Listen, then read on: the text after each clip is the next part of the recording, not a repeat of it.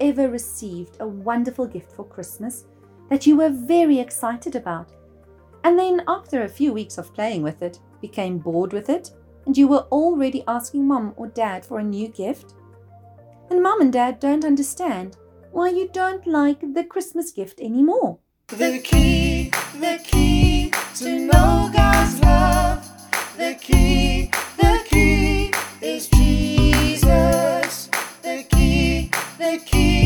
Hi,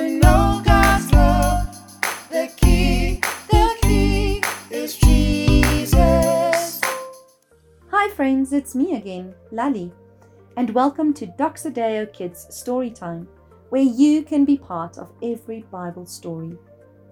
Do you remember the story where Moses led the people of Israel out of Egypt? Do you remember how Pharaoh had kept the Israelites as slaves and treated them very badly? Remember how he didn't want to let them leave Egypt? And then what happened next?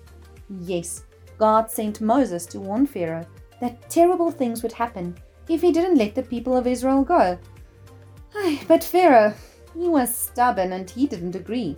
So God sent 10 plagues to help Pharaoh change his mind. There were frogs and bugs and locusts, and death and sickness and so much more. Eventually, Pharaoh let the Israelites go. In fact, the Egyptians even gave the Israelites gifts and asked them to leave. But can you believe it? Soon after the Israelites left, Pharaoh changed his mind again and he wanted to capture the Israelites again. He sent his whole army after the Israelites. When the Israelites started worrying about this big army following them, God did the most amazing thing. He parted the Red Sea. And the Israelites could cross the sea on dry land.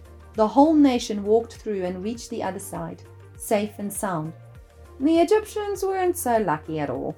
They actually drowned in the Red Sea when God caused the mighty waters to rush it together again.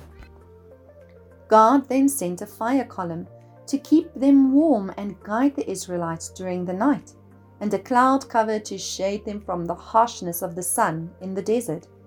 Even when the Israelites started complaining about food and water, God gave them sweet water to drink from a rock. He also gave them manna which means bread from heaven, and quails, which are little birds, to eat. They had fresh food and water every day.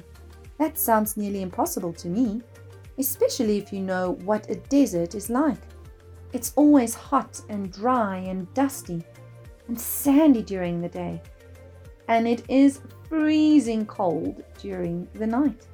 I can only imagine what scary critters and creatures live in the sand of the desert.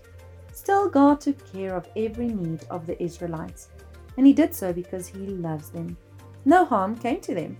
God protected them from scary and dangerous animals too.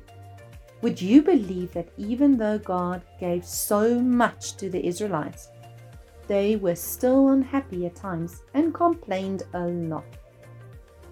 God kept his promises and protected the Israelites all the way on their journey through the desert or as the Bible calls it, the wilderness. God provided for his people because he loves them, even when they complained. Sometimes we forget about the wonderful gifts that we have received, like a brand new doll or a bicycle. And as soon as the doll gets dirty or the bicycle gets a dent, we become ungrateful and we want new things. We quickly complain and find reasons why what we have is not good enough anymore. God is so good to us and He is everything that we need. We should be thankful and grateful for what He has given us. Let's pray.